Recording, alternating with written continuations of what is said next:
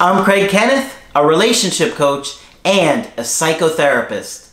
Every relationship is different and every breakup is different. Work with me and you'll get professional help on your situation.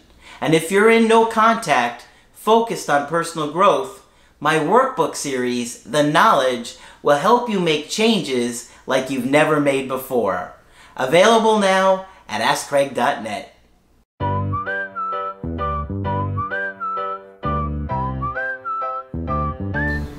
Hi there, I'm Coach Craig Kenneth. I'm Coach Margaret. And today we're going to be talking about toxic love and loyalty. So, we're going to cover a little bit more about toxic behavior, um, where it comes from, uh, how it's connected with your family or their family, and how it affects you and the dynamics, right? Right. So Margaret has got some really good information for you guys to think about, and it's helpful to kind of, you know, kind of look at this stuff and gauge how your past relationships may have been toxic, and in order to fix them, you can uh, look at what's not working Right. and make some changes. Now, this is a pretty complex subject, so bear with me and you'll let me know if I get too complicated here. All right? Okay, I- I'll count on you for that. now, it's possible to be born into a toxic family. Mm-hmm. Think about that. If you have parents who are so focused on each other or their own needs Mm-hmm. that they can't pay much attention to you, Uh huh. Um, think about that. And then think about what happens when, as all kids do and have to do, you go to them and ask for attention. What do you think happens? You don't get it. If you say, I'm sick, I don't feel good, I'm hungry, I have a need, my older brother's beating me up, and you don't get a response, not only that, they get annoyed when you ask Yeah. and say, You go deal with your brother. Yep. They get angry at They you. They get angry at you. They right. lash out at you. they lash out at you. Um, that means you quickly decide that it's not a good idea to ask for your needs to be met. Sure. And that can be a lesson that stays with you forever, Yeah. um, well into adulthood. Mm-hmm. And we've even talked about it in terms of attachment styles. Sure. But that's a bad experience. Now, you can be born into a toxic family, and like all kids, we think the family we're born into is wonderful, even when they're not. Yeah.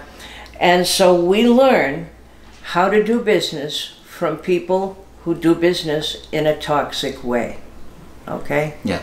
And suppose dad is the controller in the family and it isn't necessarily dad, it could be it could be mom, but we'll give dad the rap as usual.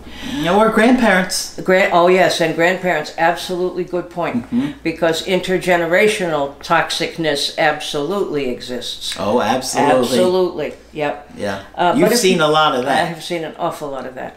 But if you're born into a family that does business this way, then that's what you learn, okay? And you have no way of knowing that that's not the right way to do things. Um, and so you may approach the world from the point of view of not wanting to be noticed. If you get noticed in a toxic family, you can get hit, you can be told to be quiet. Um, you can certainly see what happens when other people ask to have their needs met. So you learn. Sure. Yeah. So you learn to close off the world around you, okay? To mm-hmm. not respond to it, to stay small and and try to become invisible. And I worked with a woman one time who had been anorexic and she had been into substance abuse. And she was very blonde and very tiny, and she really looked like she was physically trying to become invisible. And when she was approached with that metaphor, she had volumes to say, because that is exactly how she had felt. I just got lucky with my observation. But I doubt literally- that. But literally, you could see that she was trying to disappear. Mm-hmm. And she had to be reassured that she had a right to be in this world. Mm-hmm. And everyone could see when she told her story why she would conclude that it was safer not to be noticed. yeah. Okay? Yeah. So being born into a toxic family can do terrible things to you. And all of the things that you would expect would happen happen to these folks. They tend to grow up, meet and marry other people from toxic families. Mm-hmm. And they can take any role in the toxic family. They can marry somebody who's toxic and going to put them in a box. They can feel terrified of being abandoned all of the time and put their partner in a box. Uh, all of those terrible outcomes can happen Yeah. until it occurs to you that love should not hurt. Okay? Love should not squeeze you. Love should not hold you back from doing what makes you grow. And breathe healthy air. We'll stay with the box image if that's okay. Um, you need to get out of your box and to breathe healthy air and to breathe fresh air and to be able to grow. And Even though it's going to be scary. even though it's going to be scary. But the the controller in the family, the toxic person, um, will try to keep you in that box, even as you get into adulthood. Yeah. All right, and And there's a reason for that. because they're so terrified, they'll be abandoned. hmm Terrified, yes. And they often want their secrets kept too, right? Oh yes, there's another dimension. Yes, I was going to move on to that in just a second Okay. because you had mentioned intergenerational toxicity. One of the things I've noticed since because I've been a trauma therapist for lo these many years, I've worked with many, many, many women who have come from this kind of family and then have experienced this kind of marriage. Um, and beyond the marriage, there is a huge push that these families, these toxic families, make to keep people loyal and to keep them from talking about what really went on in their family of origin.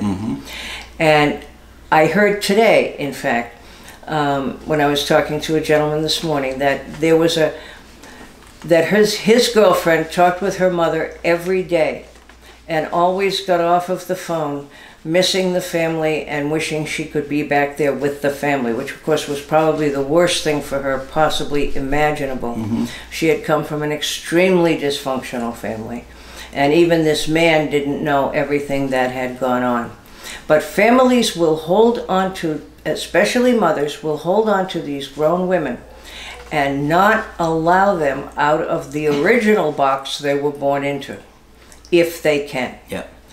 Until the person is able to say, wait a minute, again, this is a small box I'm being kept in, and this is not okay. Um, I'm not going to put up with it anymore. And it takes an enormous amount of courage to do that because these families can generate guilt trips you can't imagine but I have seen people do it. And I can think of one woman in particular um, who had an extremely toxic sister coming to visit her. And she really didn't want her to come. And I said to her, You don't have to. You can tell her you're not letting her in the door. Or you can tell her, tell her you're not letting her in the door unless she contracts with you that we're all going to treat each other respectfully.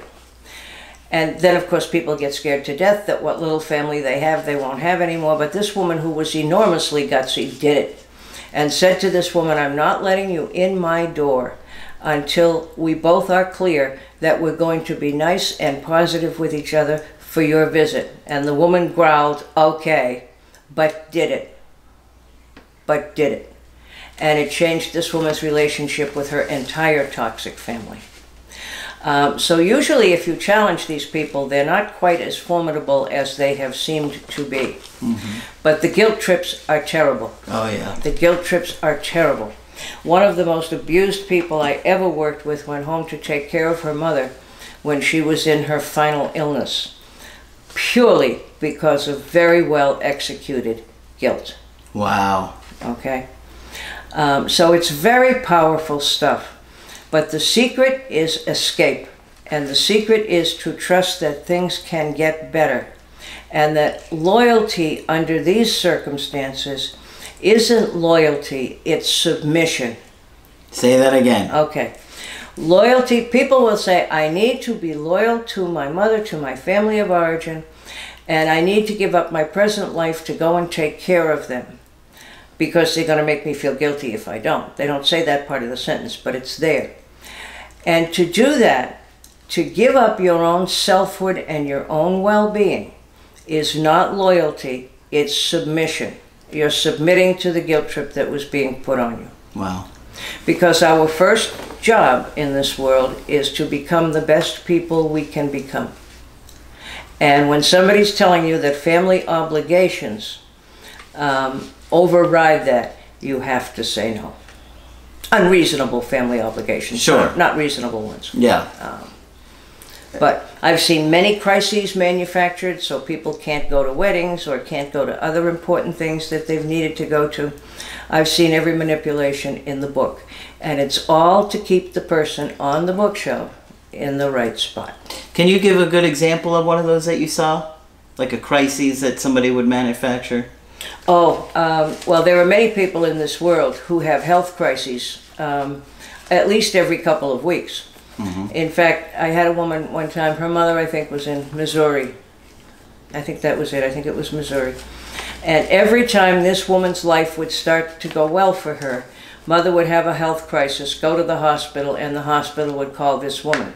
Finally, after the fourth crisis, I said, No, no, this is not happening. You're not doing this again. She didn't have the money to go there, she had to fly there, you know, all of that kind of thing. And then there was the woman whose mother got cancer every Thanksgiving.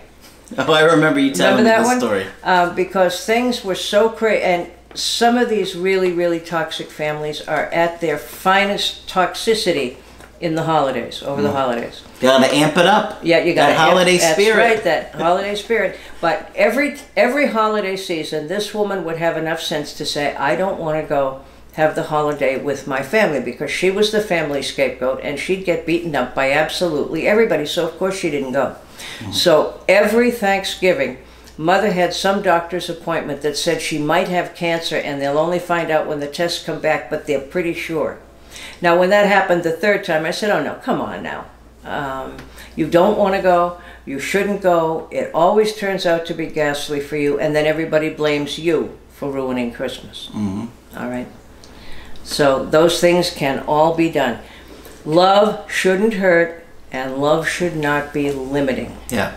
Right. Was there a particular manipulation that stood out over the years that really just made you think, no, now that is something I've never seen before?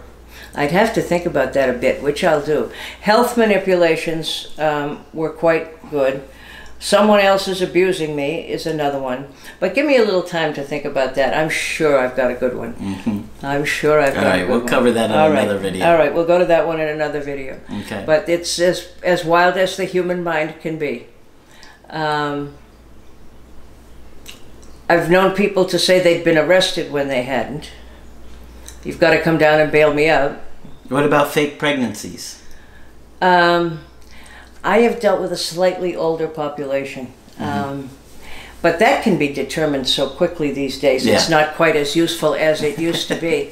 I had one woman um, who so desperately wanted her mother to act like a mother that she would say that her adolescent boys had beaten her up and somehow managed to get some bruises so that mother would come and help her with the adolescent boys Wow. who hadn't done anything at all. They were nice kids.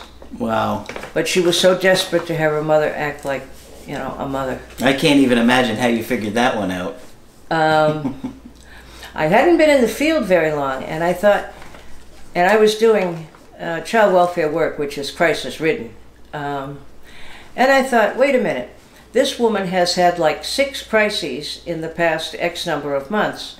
Every single time it's been somehow she was victimized by some mean person.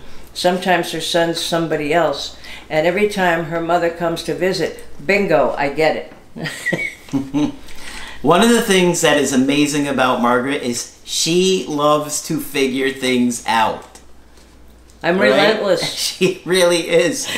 And you talked to me about uh, before when you you were in school 400 years ago. Yes. About how you used to just walk around the house and think about Uh, putting the pieces of things I would, together. I would pace around the house thinking, this does or doesn't make sense. Why doesn't it? There's got to be a theory here. There's got to be a lesson here. I've seen this in three or four cases. What's the theory? Where can I find it?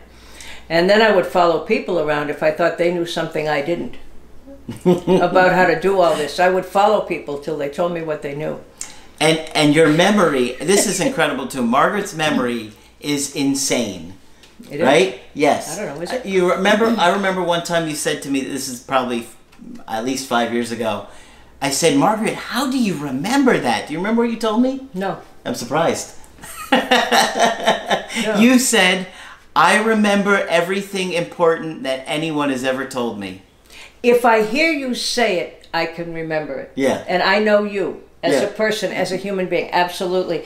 And I confound people. So I say, well, some you made it. You made that same metaphor another time back so and so. They think I'm divinely inspired. The other thing I do is I read over my notes. Mm-hmm. Sometimes that's cheating. You know. It is. So that if you bring up a topic or a theme I've heard before, I will remember it. But if a real live human being has said it to me, I remember it. If I read it in a book, I may not. Yeah, that's what I mean. Or It's if like- I hear a yeah. professor drone it, I may not remember it. But if I know you and I have some ongoing conversation with you, chances are I'll remember It's it's really incredible. You Yeah. could probably say something that I told you over a breakup, you know, six years ago, Mm-hmm. and and then I I don't remember that, and you do. Yeah. It's incredible. it's a gift of some sort. I'm grateful for it. It's helped me in my chosen profession. it certainly has, and you've been around for a while. So A really long time, centuries and centuries. After all, I saw that opening act of Romeo and Juliet that I referred to last time. Wow. Okay. All so hopefully this will help you understand um, toxic families and the loyalty that they have and why it occurs, and maybe you can you know look at your situation if there's any kind of this behavior going on, Right. And maybe put some of those Right. pieces. But if you feel together. this, if you feel there's real tension um, with your family of origin, that is a lifelong issue. If Yeah. you still have it, take a good look at it because it can mess up your present. Yeah, Yeah. absolutely. If you have any issue where you're in a situation where there's toxic behavior, family members abuse, Margaret is an excellent resource and she has incredible amounts of experience. I cannot recommend her any more than I possibly could. She's absolutely incredible. The stuff that she sees and understands is far better than any clinician I've ever met, hands down. And you'll absolutely love talking to her. That's why I keep you on my shelf. See?